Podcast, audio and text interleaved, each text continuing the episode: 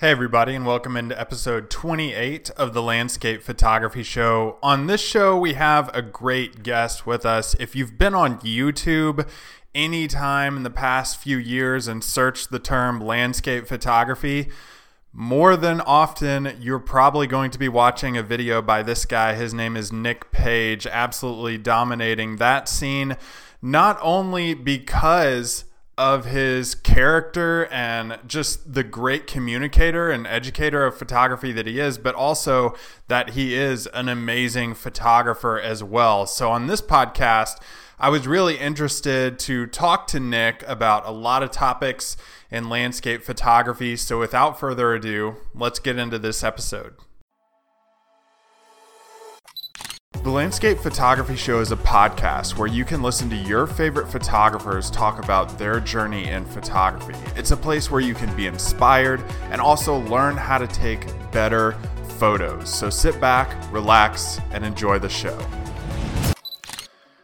Nick Page joins us on the podcast today, and, and Nick and I have never talked via podcast or in person, let alone just emailed back and forth and some social media stuff back and forth. But Nick, I just wanted to welcome you on the show. Thank you for joining us and maybe get started by going into how you actually got started in photography and then and then a little bit venturing into how you got into landscape photography as kind of like your niche in photography in general. Well, yeah, it's good to be on. And it feels like it's been kind of a long time coming. We've been talking about doing this episode for a long time, like a year or something, probably. um, yeah, so it's good to finally be on. My photography journey is probably started a lot different than most people. I I never even got my first camera until I was well into my 30s. And it just kind of happened by accident. I had hurt my back at work, actually and I I was waiting for a back surgery that felt like it was never going to come because I was actually like in a bedridden state where I couldn't get up and walk at all, and I, I was like that for a month and a half. And during that month and a half, I wanted to do something with my brain other than just watch you know television and and sit sit on the couch and be really depressed. So I decided to learn something, and that something ended up being photography. I just hopped on YouTube and started you know searching for you know all the different stuff that a person searches for. I learned about the exposure triangle and i watched all of that that different stuff and i didn't even own a camera at that point. So that was kind of how i got into photography is i just desperately needed something to do with my brain that i could do while laying on the couch and and watching youtube happened to be it. So that's that's about when i got into it. That was 20 the beginning of 2013. What did you do for a job? I was a golf course greenskeeper. Okay, so, I, so you're a golf guy. Yeah, yeah. I I was always into golf, and then you know I thought I got the perfect job by working on a golf course, but the joke was kind of on me because I was on this tiny little podunk municipal course where you know it was cool. I got to spend all day outside and everything but it really had like no future at all. And i'd been doing that job for 10 years and and a lot of manual labor and i've got a bad back to prove it. But the what's cool about what i appreciate about my blue collar background is it makes me fully appreciate just how lucky i am now to get to take pictures and talk about photography for a living are you one of those people like you love to play golf but you can't watch it, or do you like to watch it too? I watch it too. Like okay. I, I, can I can totally stay awake during during the Masters and whatnot. I know most people fall asleep during golf. I can I can stay awake. Yes, and it's coming up. Like I okay, I'm I live in Tennessee, so the thing to do in the South is like you watch the Masters in April. That's just what you mm-hmm. do. Yeah, man. And the Masters is my favorite tournament for sure.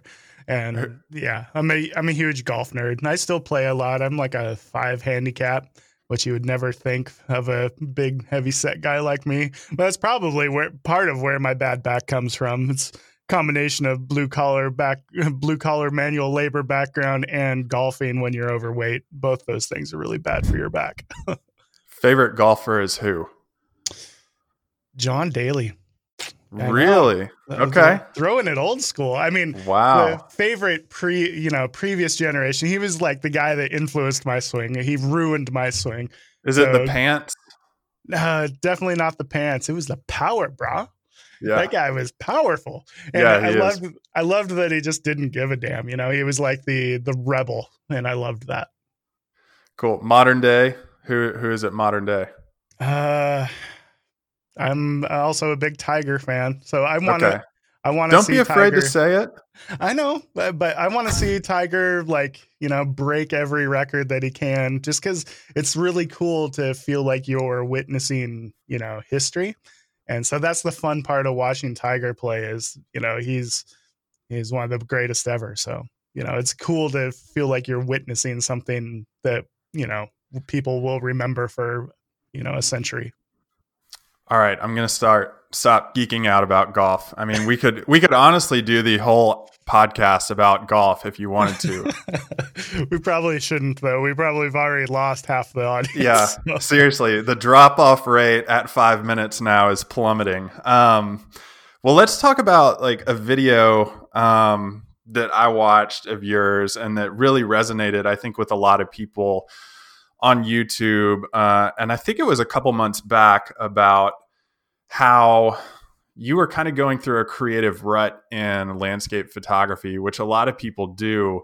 But you talked a lot about self worth and how that's linked sometimes mm-hmm. in your mind to social media and the amount of likes or, or views on YouTube. Take us back and, and kind of go through what you were going through then and maybe even how you climbed out of that rut. Well, I'd love to say that I've totally climbed out of that rut, but I'm still a little bit in it. I mean, mm-hmm. so the so the challenging part of doing what I do, which is, you know, I'm I'm teaching photography at workshops, I'm talking about photography in podcasts, I'm I'm, you know, I have a YouTube channel where I'm either doing it or talking about it. And as a result, I end up just living in social media. I'm constantly posting things to Instagram and to Facebook, and then I post a video on YouTube, and then I'm trying to keep up with comments. And as a result, like all day, every day, I'm just, you know, trying to keep up with the social media stuff.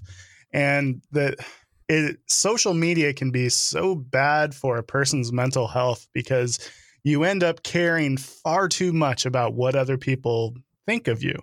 And, you know, that's also one of the issues with YouTube in general is that, you know, if you're a movie star, you're pretending to be somebody else. But if you're on YouTube, you're only pretending to be you. And when people have criticisms of you on YouTube, it's really hard not to take that personal because they're criticizing you and your personality and the way you talk and the way you look and like and for somebody like me that already is probably does not have a thick enough skin it's it can be a major problem after a while. And granted i've been doing youtube for probably 4 years now 5 years. And you know over that amount of time it's I won't say that I'm burnt out on it, but I, I have definitely um, I've reached my limit of criticism. like a person can only take so much. And so all of that combined can really weigh you down and you start your focus becomes on, well, what do these people want from me? And and it's such an unhealthy mindset to have. You know, they the person that you know isn't the, the person that is is creating work that resonates with themselves. They're not focused on what other people want from them. They're just focused on creating the work that they want to create. And that is where a person should try to be. Unfortunately, a lot of times when you're playing the YouTube popularity game, like a lot of people do, people are focusing far too much on what other people might want from them. And that's kind of where my slump has come from and to get out of that i've you know i'm trying really hard to just like you know put the blinders on and as much as i hate to say it i need to stop reading the comments that come in on my channel and even though that's my way of communicating back with my audience uh, too much of that is a bad thing. So i'm trying to put the blinders on and just do what i want to do and the, another interesting problem is that even though I'm a full time landscape photography guy, the the amount of landscape photography I get to do these days is depressingly small. Mm. Just because you know I I've I do so many workshops during the course of a year, and I have a family at home. Because I do all those workshops and I'm gone so much just for those workshops, it means that I don't get to go out and you know shoot on my own as much as I would like. It used to be that I got to shoot on my own a whole lot, but as you know, as I've became more, I don't know, in demand for workshops, I've filled my calendar a lot with those. But as a result, I don't get to shoot for myself anymore. And for that reason, that that leads to me not growing as a photographer and growing as an artist anymore. And that was the, you know, the area that I I derived the most um I don't know, satisfaction. I love the growing process. I love seeing those little micro steps of getting a little bit better at this and a little bit better at that. And to when you start to plateau, people like me start to get kind of bummed out because for me, the journey is the the is the fun part, not the destination. Now I'm at the destination and I miss the journey, you know, and that's that's kind of where I'm at right now. Um, so I'm just trying to plan ahead and try to carve out more time for personal shooting as well. So, yeah, that's that's where I am. Does that put a strain on your creativity? Oh, for sure. Because creati- creativity it comes from it comes from a happy place, right? Like, well, I mean, you know, you could argue that like in music, a lot of good music does come from being depressed, and you could you could say that maybe that's true for photography, but you're more likely to be creative and to have fun and to be uh, playful and to experiment and try new things when you're in a good, healthy, happy mindset. And, you know, when you feel pressured, like, you know, for example, if uh, this next coming weekend, um, I have available to go out and shoot. If I go into that weekend feeling pressured, like, okay, I need to create a YouTube video or you know do this do that this is my one chance i got to make it count you know when you start putting all that pressure on yourself the likelihood of you coming through is so low because you put yourself at a disadvantage by putting all that pressure on yourself and and that's not the way to do it you know the way to do it is just to go out you know i'm going to be outside and if something happens that's cool and if not i'm going to be outside and enjoy it that's the mindset you should really be in as a landscape photographer is it brave to be a creator? Uh, yeah. I mean, in the beginning, I don't think that uh, I don't think that a person thinks about that as much because you know it, it, when I'm thinking uh, and I'm thinking about YouTube here. Um, in the beginning, you create a video and you know maybe a hundred people see it, and it feels like a big deal, but you know that you know you could make a bad video and only a hundred people are going to see it but as as you start to get that larger following a larger percentage of those people watching don't like you. And that's i mean that's just math. Like you know there's always going to be some there's always going to be that one out of a thousand people that just really don't like you and they they want to let you know about it. Or maybe maybe it's as simple as they just give you a little thumbs down.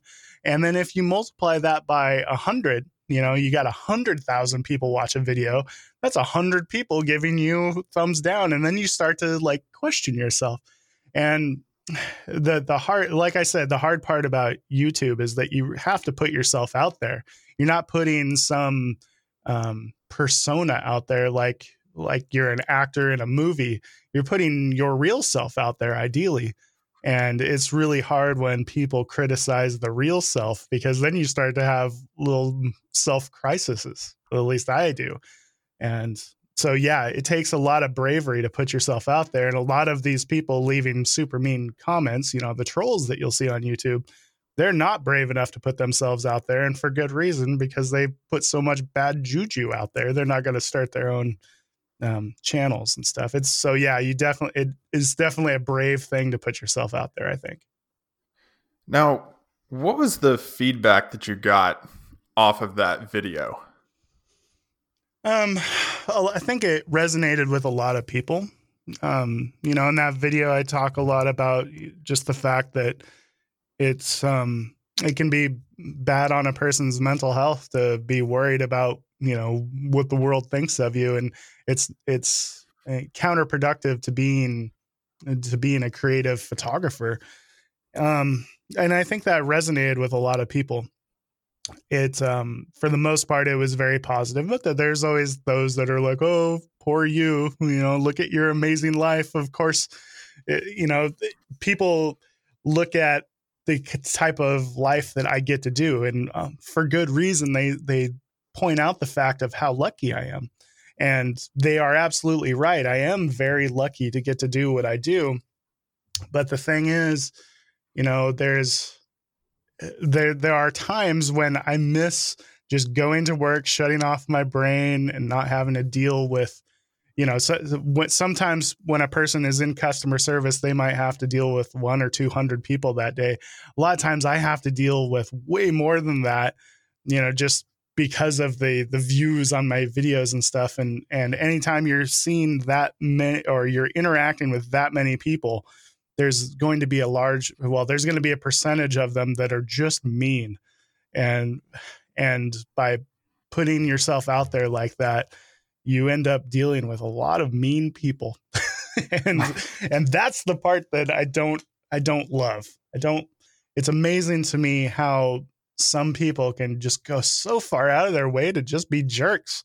And that that was a part of reality that I didn't I didn't realize until I you know got into the YouTube thing a little deeper. Yeah, I've never understood the thumbs down on YouTube. Yeah. And uh, you know, it's it's so weird because as a person that creates videos, I can get, you know, 400 thumbs up and then as soon as that one thumbs down comes in, I'm like, what would I do? What's wrong? What, what, what's wrong with my video? Did I not try hard enough? And for some reason, that one thumbs down means it has so much more emotional impact than those 400 thumbs up. and I swear that there are some people that subscribe to my channel just to give me a thumbs down. You know, they don't watch the video, they just want to give me a thumbs down. And did you know, did you know that people can actually purchase a bot or like subscribe to a bot where you can enter like five people for whatever amount of money and that bot will go and give those videos a thumb down on every video that those creators you can buy thumbs down. That is the craziest thing in the world but this is the world that we live in apparently. It's you nuts. monetize everything man. I guess. You can even I, monetize negative feedback on youtube. I just feel bad for people who like actually spent money on that. It's insane. It's weird but eh, yeah I mean, you have so many videos on YouTube, and you recently, I mean, you have 101,000 subscribers on YouTube. What what goes through your mind when you hear that number? It's weird, but you know, at the same time, because I'm, you know, I've been around for five years or so. Eh, there's a there's a number of those subscribers that are not like real active you know viewers anymore like you'll see it a lot of times with some of the older youtubers or the people youtubers that have been there for a while. A lot of times those subscriber numbers will be pretty inflated and it doesn't it's not necessarily represent oh there's a word i'm not going to be able to say represent it doesn't actually represent the the the amount of interaction they get on videos so you know when i see that i have 100000 subscribers it's it's incredibly humbling for sure. But i but you know the hat the glass half empty part of me is like oh yeah but only about 50,000 of them watch my videos. You know it's never good enough. But um it's it's crazy that more you know a large town worth of people follow me on on YouTube. And it's crazy to me that people want to watch me rant and and stumble around in the wilderness on videos that much. It's kind of crazy. Yeah, we should also mention that you have the landscape photography lands there i mean i can't even say photography. You can't say represent i can't say photography. I'm a professional I, I, promise. You also host the podcast, the Landscape Photography Podcast. When you got started in this, did you automatically have a knack for voice and video when teaching landscape photography, or, or was that a developed trait? That was a, definitely a developed trait. When I first got started with all of this, I never had, I never had um, the goal of teaching it really um, because you know I just loved photography. But you know, in my previous pursuits, like in the past, I've been a professional musician, and then I was also a decent golfer. And I was always the type of person that gave lessons. Like, you know, I gave lots of drum lessons. I did that for a long time. I, I've given golf lessons. And so it was kind of a natural thing for me to teach it. But when I started photography. I never, and you know, none of that was even in the back of my mind. I just wanted to be a good photographer. And then as as my photography got better, people wanted to know what I knew, and then and then the video part of it started coming through. You know, I started creating YouTube videos, and my early YouTube videos were absolutely terrible. I I could not talk to a camera, but it's the kind of thing that you know if you're a, a critical person like I am, I'm critical of myself eventually you can iron out all the things or most of the things that annoy you about yourself when you have to edit it back, you know? And because when you're sitting in the editing booth, your punishment for creating that video is having to watch and rewatch yourself. And the whole time you're just like, oh, shut up. You know it all. At least I am. And so that in the end made me better. I started you know editing out all the things that i hate. And and then i would next time i'd record a video i would try not to do those things. And with audio with the uh, podcast i have a background in audio engineering and that was kind of my my you know my interest that I, I love the audio side of things. So i you know recording a podcast was always it was something I was interested in because I listened to tons of podcasts and audiobooks because as a golf course greenskeeper, I spend all day I used to spend all day on a mower listening to audiobooks and podcasts. So it was pretty natural for me to want to do that, but it, but it wasn't until, you know, people actually were asking for it before I ever did it. And and those early podcasts were terrible too. but luckily, I got to practice on somebody else's podcast for a while first before starting my own and ruining it.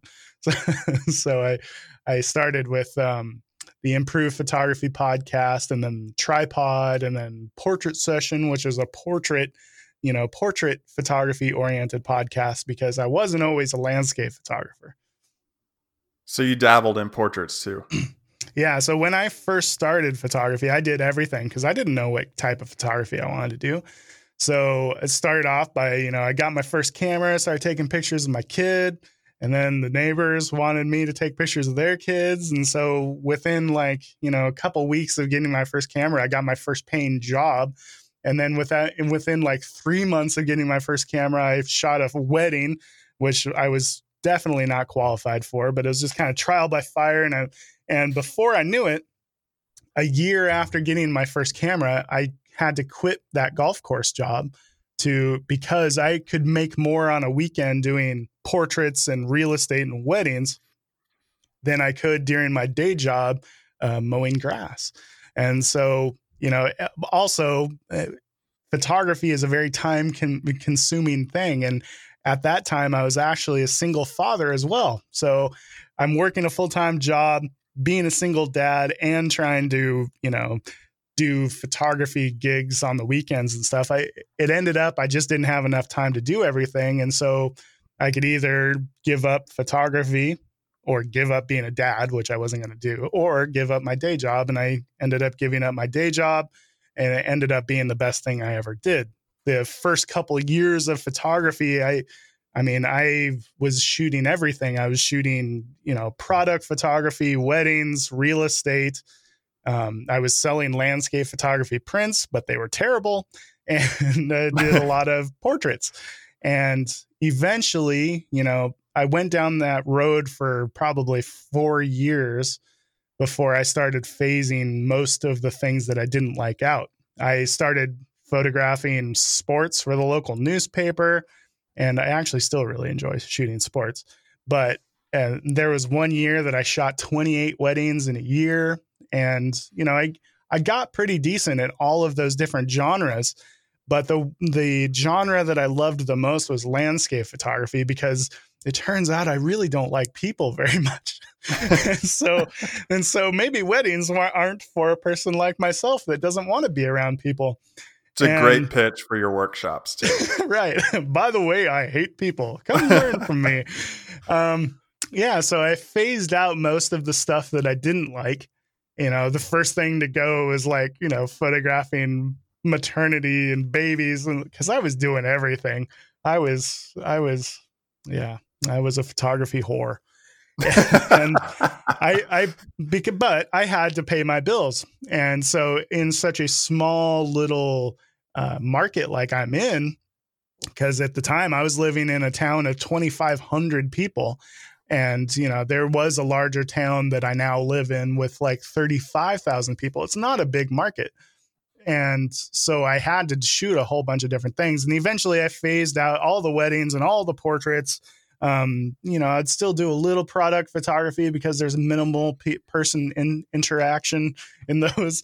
And uh, but what I'm getting at is all, shooting all of those different things has made me a better photographer now because you know there's there's so many little crossovers and little lessons to be learned from all these different genres. For example, shooting sports gives me such a better um, appreciation for the importance of the moment.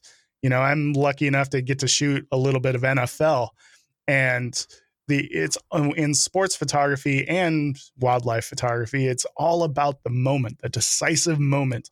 You know, you can take just a boring shot of the quarterback holding a ball, or you can take a photo of the exact moment when the ball is leaving the fingertips of the quarterback as he throws that touchdown you know that the moment matters a lot and taking that kind of concept over into landscape photography has made me a much better landscape photographer because you know that there are those moments in landscape photography sometimes it's the moment you know that last moment when the sun is just about to crest over the the mountain in the background or maybe it's you know uh, waves crashing. That's one of the reasons I love to photograph crashing waves and big surf is because you get you get those moments that are never going to happen again. Those shapes in the waves. Um, I love anything that anything in landscape photography where you can get that decisive moment, and I think that comes from me shooting so many different genres early on in my photo career.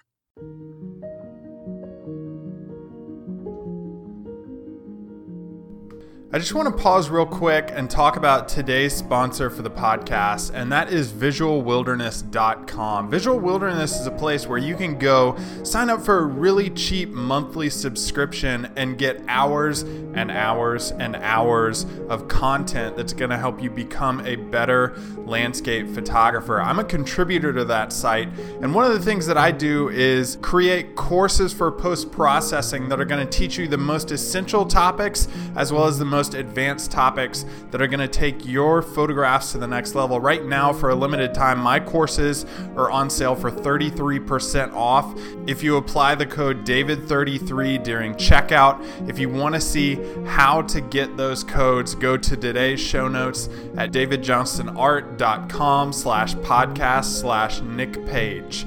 Back to the podcast. You've mentioned a couple times, and, and alluded to being very self critical um, and kind of weeding out what you didn't like in your videos. How does being self critical help you when you are constructing an image in the field? well, it helps a lot because, you know, in and we're all aware of this and we've all gone through this where you're you walk into this let's say this beautiful enchanted valley and the, the birds are chirping and there's rainbows popping out and you know us as outdoor enthusiasts slash photographers we just love everything and you really see that early on in people's photographic careers where they they love everything and so they just photograph it all you know they they take a wide angle lens they shoot from really high and they just include the entire scene. And then you get back on the computer where we we're no longer emotionally attached to that photo and you're like what am i even looking at? Like what is this photo about? Like granted mm. there's a lot of different you know elements in this photo but it's not it's not boiled down enough. And it's easy to be critical once you're reviewing the image back but when you're in the act of the moment, you know, when you're in the moment and you're outstanding in that beautiful enchanted valley, it's it's hard to narrow it down to only the things you like. And so being critical at the moment when it's difficult, that's that's the mark of a truly good photographer. It's some it's a it's a skill that you develop after a while. Like pretty soon you end up so critical that it's hard to even take the camera out of the bag anymore because uh, you know the sky isn't epic. So I'm going right. to just leave the camera in the bag. Yeah. Or you know conditions are not perfect, so the camera doesn't even come out. Um, but the when you're out in the field, it's all about boiling it down to the things that you love and eliminating all those things that you don't love. And we're our brains are designed in a way to where it's really easy to notice the things that we like and our eye just kind of skips over the things that we that we don't like. You know we, we have that brain filter. And that's why it's so important to like you know set up on a tripod where you have a moment to like review the back of your LCD screen get get over that emotional attachment moment where you just love everything and then start to do edge patrol and start to boil down and be very critical about every little element that's in that frame. Because that is the way it's going to be once you get back to the computer. That's when you're going to be uh, the most you know critical. So it's important to try to be critical in the field even when you're having you know that you know whatever that spiritual moment that you're having where the birds are chirping the rainbows are popping out you have you have to bring a little bit of critical eye into that moment otherwise you're not going to be happy with the photos you take home. That's got to be difficult to do sometimes.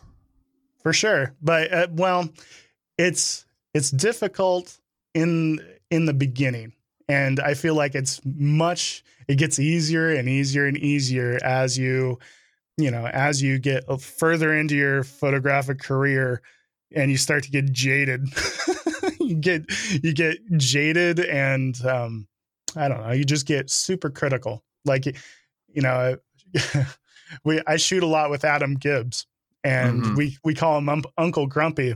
It's because he's been doing photography for you know a decade or or a century, he's been doing photography a long time and he's developed that incredibly critical eye. So a lot of times he, he doesn't even pull the camera out anymore because he, you know, he sees that, you know, it's okay. It's pretty, but it's not going to make a good photo. And that, you know, that is a really, really important skill. And that it's just something that you develop after a while. You know, the longer you've been doing it, the the the more critical your eye gets, I think. That's got I mean, I always refer back to film days when I think about amount of photos people take and mm-hmm. developing an eye that way did do you think Adam really successfully developed that eye cuz he has been shooting for so long and I mean probably shot a ton of film back in the day. Yeah, I I think it definitely comes from that. And it also comes from, you know, I experience it a lot when I go to places that I've already been before. You know, I've for example, when I go to the Oregon coast or I go into a forest scene, I don't I'm not going with the intention of just recreating a photo I've already taken.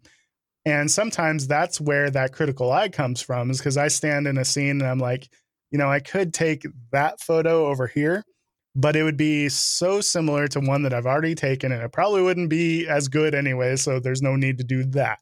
You know, I'm always looking to do something new rather than just, you know, recreate, you know, replay the old hits. And I think sometimes that's why that critical eye gets easier as as you've been doing photography longer is because you know there's you've already done a lot of those type of shots and there's no point in just doing it again you want to do something new. Otherwise, it's not a fulfilling pursuit anymore. You know, a lot coming from a musician background, there's if you have if you're Lynyrd Skynyrd and you stand on stage, they're going to say play Freebird, you know, and there comes a point where if you sit down to write a song, you know it's not going to be Freebird. You know, yeah. it's not not fun to just sit there and do the same thing over and over and over because you're no longer being creative. You're just being a cassette tape. You're just, you know, just replaying the same song over and over. R- creating new things is is for me the enjoyment of it and that's where some of the critical eye comes from is because if i stand on a scene stand at a scene and it's beautiful and i have the option of just taking the same photo i've already taken 15 times before or you know taking a new one i'm always going for the new one and if there is no new one then sometimes i don't even take it at all what about locations? Do you get more joy revisiting those locations and finding those little nooks and crannies that really speak to you as a creative photographer and somebody who likes to design something new? Or do you get more joy out of going and experiencing a completely new place and having fresh eyes on it? For me, it's got to be a combination of the two. Like mm. I, I like to revisit a place for sure, but within reason. you know, there's, you know, I have a lot of uh, places in my local area that, you know, I know I can go to and I can make a good photo, but I've been there so many times, I can't make a new photo. And, you know, I don't care whether I'm shooting with a macro lens or a telephoto lens or a wide angle lens. I just can't do anything new there. And at that point, it's no longer a, a fun pursuit for me. I love photographing new locations, but a lot of times the first time uh, the first time at a new location is never going to be the most fruitful just because I don't know it well enough. I like to go to that new place and you know get all those excited happy feel good feelings that you get at a new place but then visit it a few more times because usually it's like the second or the fourth time that you've been at a location where you start to really get the good stuff because you start to really understand the location. Um, I know there's some people like I'm thinking of Simon Baxter who loves to just go to the same same areas over and over and over and over, and that's just kind of what he does. But there there's a point where it gets really difficult to create new work at an old location because if you've been there enough times you've been you've seen it in every single different kind of condition and you've photographed it in every kind of conceivable way. And then it stops being fun for me. And so for me photography should be fun. Otherwise why am i doing it at all? If i didn't want to have fun i would have kept my day job. So um yeah so it's got to be a blend between the two the first time you go to a location is never the most fruitful but at the same time, you know, y- you you can kind of burn out a location as well. I think. Can you retire a location? Oh, I can. I've you retired think? several. Well, yeah. I mean, like, it can you Brett Favre it and retire it and then bring it out? Yeah, that's that's probably exactly what it is. Like you you retire it for a while and then and then it starts sounding like a good idea. Like I, I live in the Palouse region, so mm. my local iconic place is Palouse Falls. And there's just nothing I can do there at a place like that that's kind of a wide angle scene, or maybe it's a telephoto abstract scene of water. There's nothing I can do, uh, at least of that major waterfall, that uh, there's nothing I can do there new. Be, I've shot it in amazing conditions. Maybe if I get a lightning storm or something, I could go there and that that's another thing for me is that I'm more of a I'm more of a weather and conditions photographer. You know, mm-hmm. some people some people say like, you know, conditions don't matter or they're more about you know, I, I, think about Adam and he says he's about quiet light. Well, I'm about loud light. I like I, love, you know, that those unique weather conditions that you can sometimes get. I love photographing storms and big surf and, you know, those those weather conditions that are not typical because to me that's what's interesting. And i forgot where i was going with that. But i um yeah. So I, I'm a I'm more of a weather photographer and a conditions photographer, and if I've already gotten uh, amazing conditions in that that particular area, there it's really hard to out outdo that. You, I mean, how many sunsets do you need over a particular location? Now, if it's a location that is more about the little vignettes and the little abstract scenes, mm-hmm. then I can foresee, like, you know, doing forest photography, a, a forest area is home to far more photos or for far more uh, compositions than like a big wide angle landscape type scene like Palouse Falls. Mm-hmm. So in a forest type scene, I can to- totally see you know the the area not getting fully retired because there's always something new you could do there but it's a little bit more difficult with a wide angle type grand landscape scene well let's jump into the questions that i put out on instagram to people who wanted to ask you some stuff so i mean these could really go anywhere so be prepared okay. all right Nick, which photographers do you draw inspiration from? Uh, so I've always loved Ryan Dyer, um, hmm. Michael Shainblum, Enrico Fossati. Uh, Enrico, if you're not familiar, for those that might not be familiar with his work, he does these just amazing, moody, um, dark forest scenes, and I just love his forest photography. Uh, David Thompson's another one. I, I like to draw little pieces of inspiration, not just from their photography, but little bits and pieces of their photography. For example, David Thompson's um, he d- he does such wonderful, tasteful post processing that I really love his post processing style. Um, yeah, th- those are some of the main ones, I guess. Those are the first ones that pop out into my head. I think that's interesting. Like not only pulling infield work from people or style that you like, but also things you can see what they've done in post processing and pulling that into.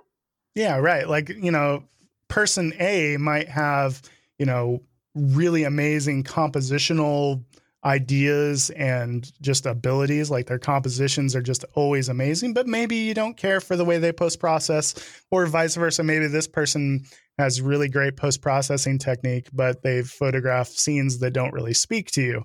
And that, again, throwing it back to music, you know, a lot of times a band's sound, or they, a lot of times even bands will list of a list of other bands that are their you know influences musical influences like um, we're a little bit jethro tull and a little bit taylor swift you know whatever it's you an know interesting mix. Yeah exactly you know it's very original.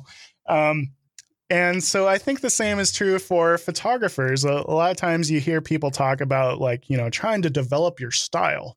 And all your style really is is like, you know, I like a little bit of this with a little bit of that. And then you throw it all into a pot and it comes out looking the way it does.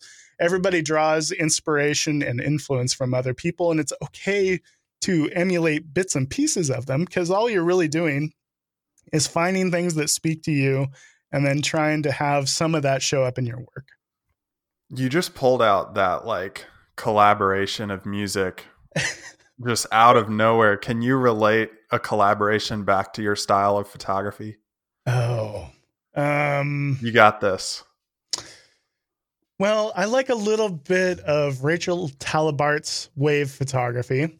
Okay. With a little bit of uh um, with a little bit of maybe Alex Noriega's clean editing style. Like okay. Alex Noriega is a awesome post processor. He's one of my favorite post processors, and his stuff always seems real, but it also feels clean, and I love that. And I like just a t- just a dash of Ryan uh, Dyer's um, epicness with hmm. a little bit of Enrico Fossati's mood. Nice. That's a power collaboration. Exactly. It's a it's a great recipe. what do you believe is the most important composition rule for landscape photography? And I'm going to rephrase that because I don't like the word rule. Um, let's say guideline or, or or idea. Idea. Yeah, let's go with that. um, basically, just to just to include less of the mess. That, mm. that was a term that I came up with on accident during one of my videos. Less of the mess. I like so what that's one of the reasons I love forest photography and woodland scenes and forest scenes is it's such a challenge. You know, every time you go out, there's zero guarantee you're getting anything. And as you, you know, get further along in your photographic career, you like a challenge after a while, you know. And that's why I love doing forest scenes is because it's all about trying to include what you like and tell the story of why you took that photo, that particular composition in the first place but do it in a way where you're including less of the distracting elements around the outside of the shot. And it is is always a challenge, but I think it's a very important lesson to learn where you have to include less of the mess, less of the distractions, and only tell the story of what it is that you like about that scene. And I've gotten really good in my forest scenes at, you know, isolating just the reason I took the photo sometimes it's just the light streaming through.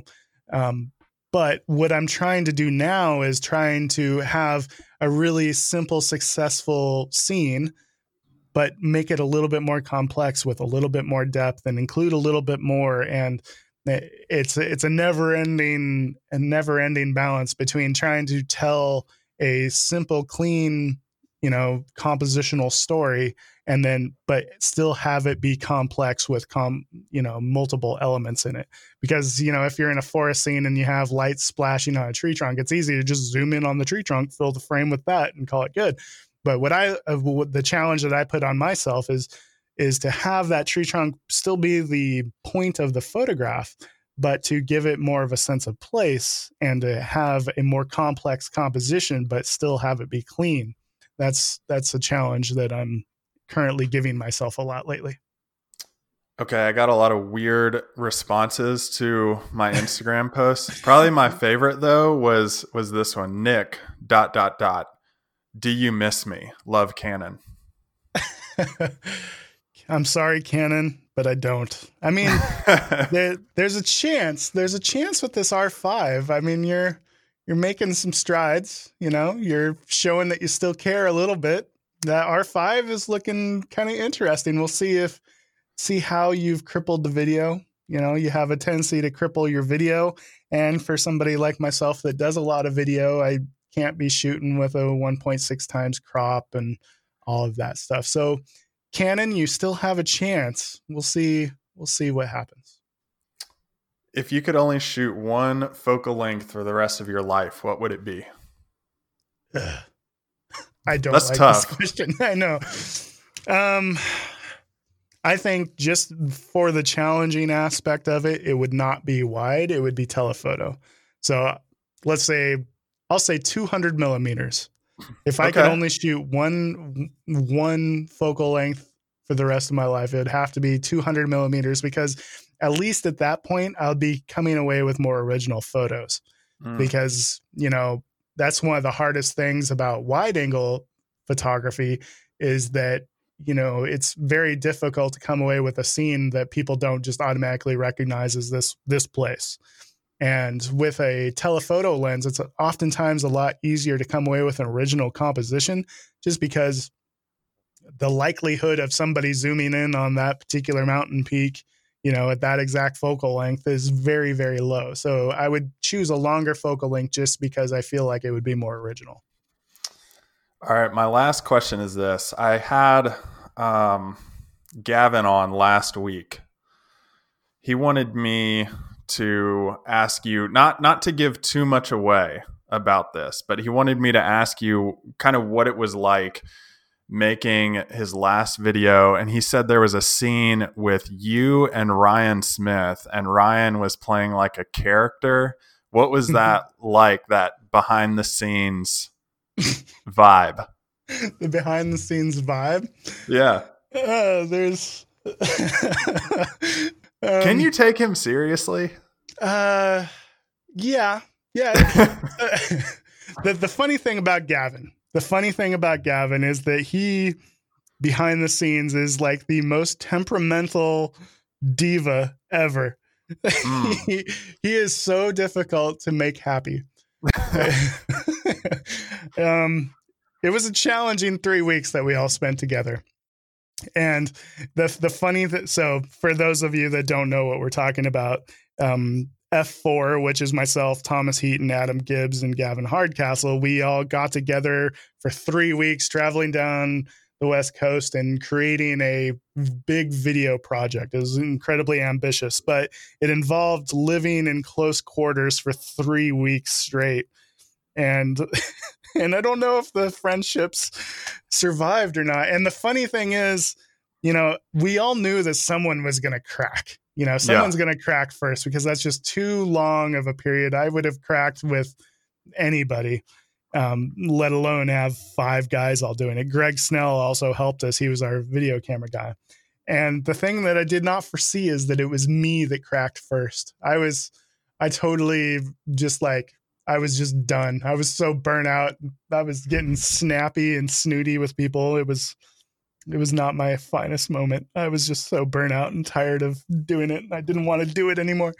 Um, yeah, Gavin, so I would say that the the vibe behind camera, the the vibe in that room, that that shoot was, it was um, it was interesting. That's that's what I'll have to say. There's some things being unsaid. I don't know if he, yeah, he didn't he didn't give away too much to me. I'll put it okay. that way. Okay, well I'm glad. that was Look, an interesting day. Three weeks in a camper for somebody who proclaims not to like people is rough. Yes, and I mean we're we we were four introverts and Greg. Greg's mm. not an introvert. He's mm. he's very outgoing. And so it was it was almost like a social experiment. Let's let's take these four introverts, throw them in a tiny tiny camp trailer and make them travel together for 3 weeks and let's just see what happens. it was interesting. It was pretty rough by the end of it. Well, he's Nick Page, photographer. Keep doing what you're doing, man. It's going great. I appreciate it. Thank you for having me on.